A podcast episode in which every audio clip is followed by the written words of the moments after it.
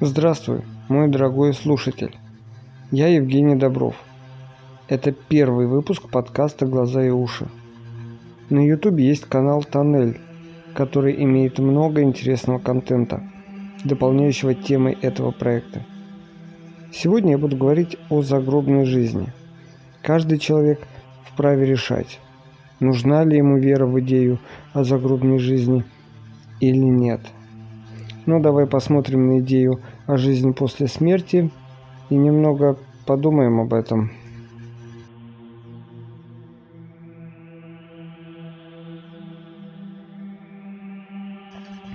Большинство людей в мире стремятся отхватить кусочек комфортной и безоблачной жизни и настолько сильно погружаются в эти мысли и цели, что редко задумываются о загробной жизни. Но они хотя бы раз думали о том, что их ждет после смерти. Отделится ли душа от тела или нет, будет ли душа страдать или будет полное забвение.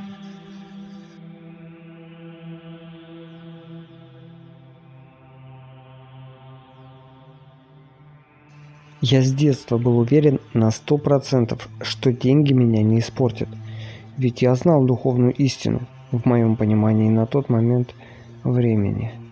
К тридцати годам у меня было время в жизни, когда денег я зарабатывал больше, чем мне надо для простой, но полноценной жизни. Сам не заметил, как они, эти фантики, испортили, растворили мои взгляды и принципы.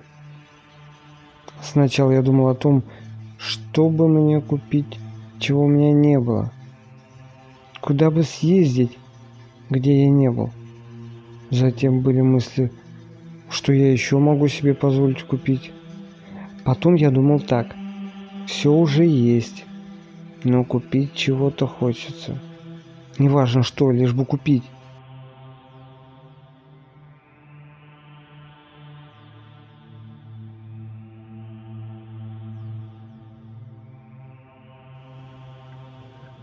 Напрашивается вопрос: мужик, а ты сам-то часто думаешь о смерти? Отвечаю: каждый день. Не хочу сказать, что это мысли угнетающие, они не манящие. Это просто констатация фактов. Каждый день в нашем городе, в нашей стране, на нашем континенте умирает очень много людей. Не просто много, а очень много. Кто-то умирает легко и быстро. Кто-то умирает мучительно и долго, а кто-то вообще даже не успевает понять, что он умер. Элементарно, смерть наступает быстрее, чем проходят мыслительные процессы. Не сигналы между нейронами мозга, а именно мыслительные процессы как совокупность сигналов в мозге и анализов, приводящих к выводу. А учитывая, что много людей находится длительное время в пустых мыслях и мечтаниях, какую шубку выбрать, как бы я ответил словами или действиями обидчику, как продвинуться по карьерной лестнице. Шансы на то, что смерть застанет врасплох, увеличиваются в десятки, а то и в сотни раз. Так какие же мои мысли о смерти? Я благодарю Бога, что Он позволяет мне прожить еще один день. Есть возможность просто порадоваться солнышку, почувствовать легкий морозец на своих небритых и живых щеках, ощутить шершавость старой куртки подушечками своих пальцев, порадоваться тому, что своими ушами могу услышать искренний, нелицемерный, заразительный детский смех. Каждый день своей жизни я стараюсь наполнить маленькими наслаждениями, ведь завтра или даже сегодня я могу умереть. У вас есть сертификат долголетия, в котором прописано, во сколько лет вы уйдете в мир иной, и вид смерти, гарантирующий жизнь до того самого момента? Нет? Хм, у меня тоже его нет.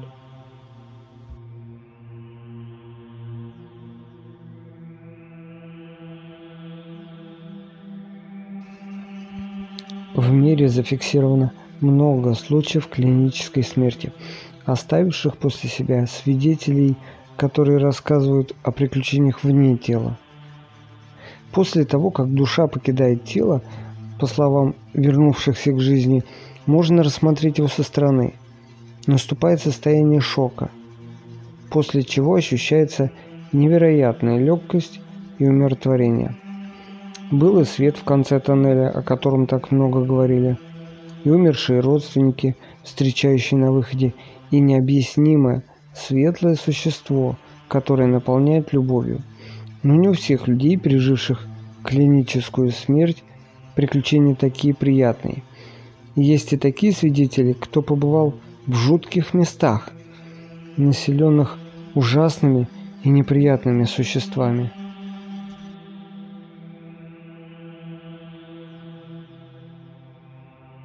Был я как-то раз на границе жизни и смерти, наглотавшись по молодости какой-то дури. Помню это беспомощное состояние, когда я в сознании, но при этом ничего поделать не могу. Любые мои действия не гарантируют возвращение к жизни. Я чувствовал, что в любую секунду могу потерять жизнь. Был ли страх? Да, страх, что столько поганых поступков натворил, а теперь могу уйти непрощенным. И за каждый свой поступок я буду расплачиваться там, откуда не вырваться и не сбежать. На данный момент жизни я чист. Я десять лет веду здоровый образ жизни.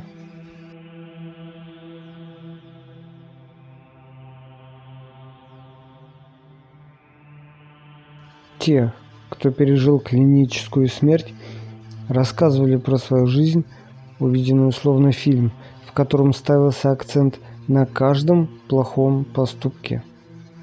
Все достижения победы человека были не важны.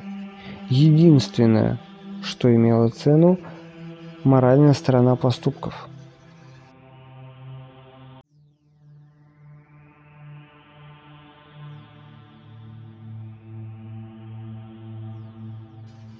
На чистые мозги в ясном сознании у меня взгляд на поступки, слова и мысли стал совершенно другой, кардинально отличающийся от прежних взглядов. Мысль стала до крайней степени удивления материальна. Слова и поступки стали иметь вес. Поступки оставляли в моей жизни неизгладимые колеи чувств. И это только начало, я так чувствую.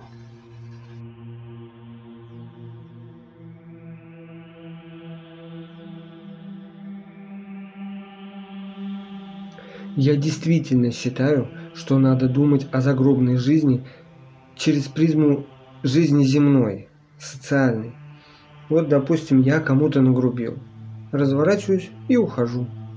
За углом меня сбивает машина, я умираю.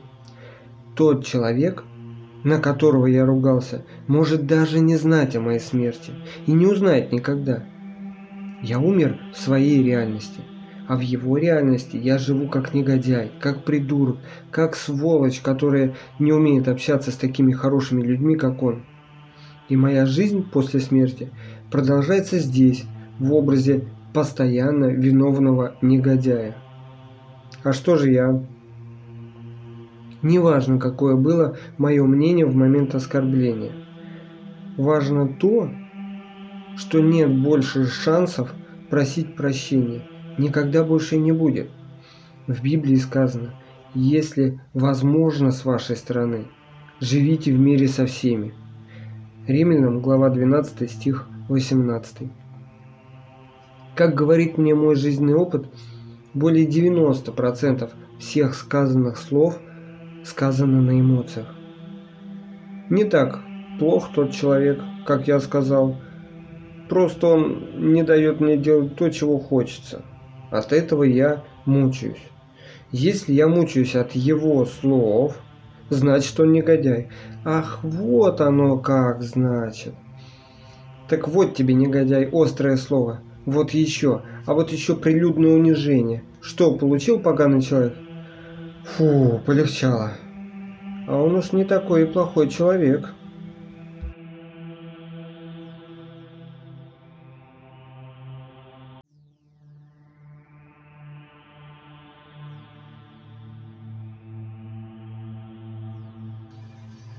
У египтян загробная жизнь представлялась как продолжение земной жизни.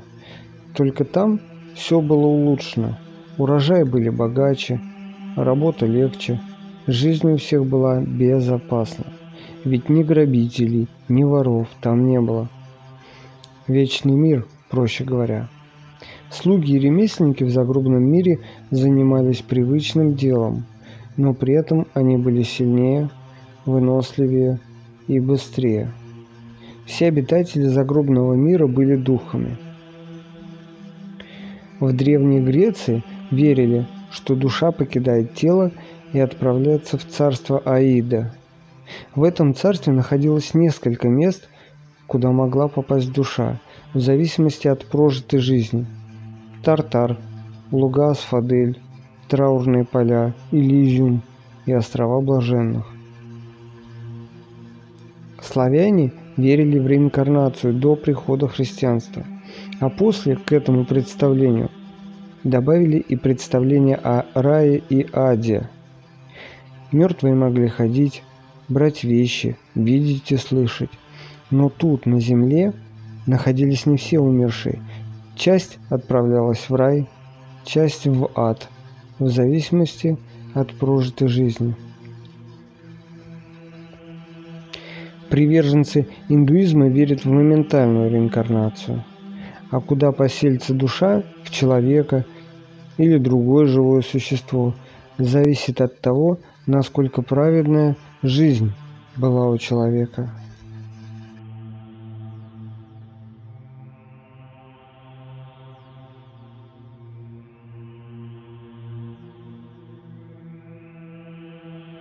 Со времени создания Богом человека душа не сомневается, практически уверена в том, что после смерти есть жизнь, намного лучше этой.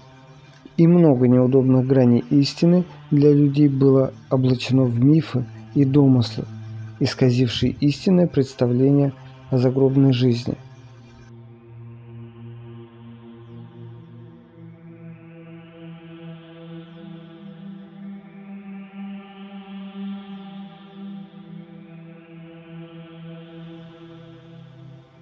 Да, стремление к справедливости есть у всех абсолютно. Просто не всегда мы можем почувствовать ее здесь, на земле, в этой жизни. Для меня мечты и фантазии – мир, куда я могу бежать от проблем, от зла, от огорчения и унижения. Но этот мир мечты и фантазий подобен черной дыре в космосе. Сначала чувствуется легкое влияние, затем тянет к центру чуточку сильнее, и корректировать курс становится все сложнее. Потом наступает момент, когда идет явная борьба, притяжение этого нереального, выдуманного мира и мира материального. И, наконец, возникает чувство беспомощности и безразличия к постоянному, нарастающему притяжению. Так и проходит жизнь в разочаровании, потому что жизнь реальная не соответствует миру выдуманному. В Библии есть предостережение: будьте единомысленны между собой, не высокомудрствуйте, но последуйте смиренным, не мечтайте о себе. Римлянам глава двенадцатая, стих шестнадцатый. И я прекрасно понимаю всю психологическую логику данных мифов.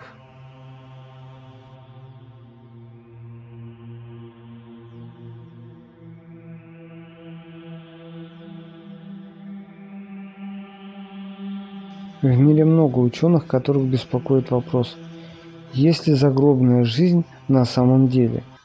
И сегодня в этой области проводятся исследования. Ведутся наблюдения за людьми, переживающими клиническую смерть, фиксируют показания медицинских приборов, делают опросы после того, как человек придет в себя. Люди рассказывали про легкость, комфорт после смерти, про отсутствие боли и мучений, про встречу с покойными родственниками и про теплый, обволакивающий и мягкий свет. После пережитой клинической смерти наблюдаемо меняли ценности и приоритеты в жизни и больше не испытывали страха перед смертью.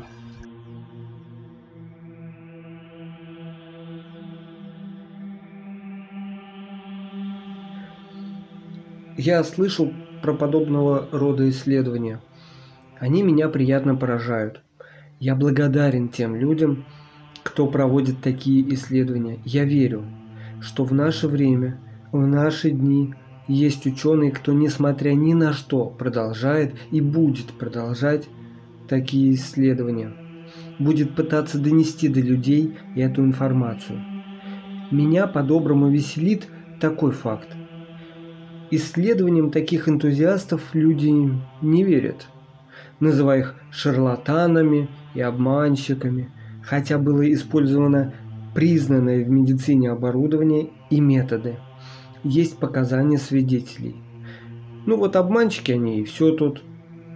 А всякого рода астрологи, маги и колдуны, оперирующие лишь приемами психологии и методами эн эл пэ, якобы говорящие с умершими людьми и духами, высчитывающие траектории звезд, вызывают большее доверие, прямо-таки обладающие авторитетами гуру.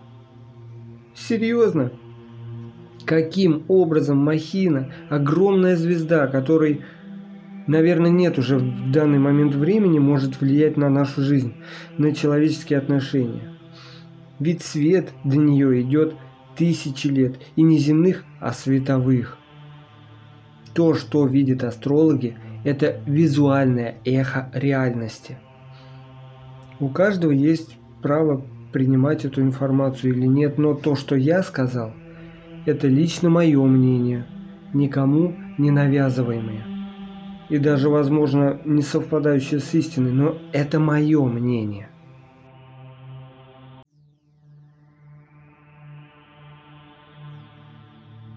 В моей жизни очень много ситуаций, которые объясняются Библией.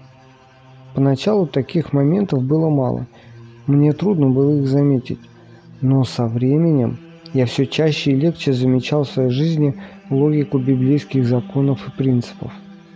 Я не сомневаюсь, что библейский взгляд на загробную жизнь истинен. Я вижу заботу и любовь Бога ко мне и не сомневаюсь в Его словах. Я встречал много людей, которые придерживаются теории, как и все, только лишь потому, что опасаются быть белой вороной, не хотят отличаться от большинства, и так живут, успокаивая себя.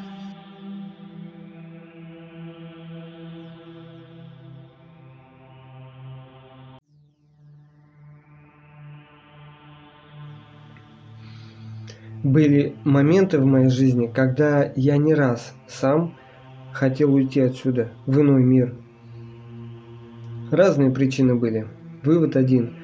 Здесь, на земле, жить тяжело. Тяжело признавать свои ошибки. Тяжело противостоять несправедливости. Тяжело контролировать жестокость и гнев в своем сердце. Тяжело справляться со своими эмоциями. Почему я перестал пытаться уйти на тот свет? Один человек в моей жизни, не отличающийся мудростью, сказал: «Да, легко так умереть раз, и тебя уже тут нет.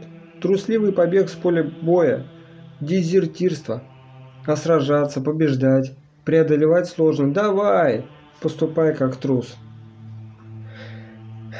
Может, даже мне Бог сказал его устами. После этого высказывания были еще попытки уйти, но уже с осознанием, что я трус, бегу с поля боя. Мне стало противно. От самого себя противно. Каждый день просыпаюсь по милости Божией, и начинается битва с сатаной. Все мои искушения, все мои злые эмоции, все мои эгоистичные и жестокие мысли по отношению к другим людям – атаки сатаны. Только с Богом я могу выиграть бой в духовной битве, который называется день. Сам по себе я беспомощен. Есть люди, которые в побеге от этого признания готовы верить всяким мифам и нелогичным схемам, обвинять других, подставлять и унижать ближнего, лишь бы потом с гордостью говорить: «Видишь, это не я виноват, это он виноват. Вот ты меня виновным считаешь, а посмотри на него, да он виноватее. Разберись сначала с ним, а потом и до меня очередь дойдет». Да это правило мира на земле, правило хищника, либо ты, либо тебя. Грустно слышать такие утверждения наравне со словами, что человек – венец всего творения. Если человек – венец творения, зачем же тогда принижать себя до уровня принципов животных, которые находятся ниже уровня? Грустно. Иисус мне показал, что значит быть человеком. Сила слова, сила духа, сила мысли, сила принципов. Пускай я не достигну его уровня, но у меня есть вектор. Иисус, человек с большой буквы «Ч», рассказывает о загробной жизни и ключевых принципах. Я верю человеку, я верю Иисусу, я верю Господу Иисусу Христу. Он меня ни разу не оставил и ни разу не обманул. Иисус однажды сказал своим ученикам о людях: «И сбывается над ними пророчество Исаии, которое говорит: слухом услышите и не уразумеете, и глазами смотреть будете и не увидите, ибо огрубело сердце людей сих, и ушами с трудом слышат, и глаза свои сомкнули, да не увидят глазами, и не услышат ушами, и не уразумеют сердцем, и да не обратятся, чтобы я исцелил их». Матфея, глава тринадцатая, стих четырнадцатый и пятнадцатый. Дорогой слушатель, давай с тобой вместе будем стараться видеть глазами и слышать ушами. Я верю, что так мы сможем этот мир сделать чуточку добрее. В Ютубе есть канал «Тоннель», на котором, мой дорогой слушатель, ты обязательно найдешь для себя что-то интересное. До новых встреч, мой дорогой слушатель. Всего тебе доброго.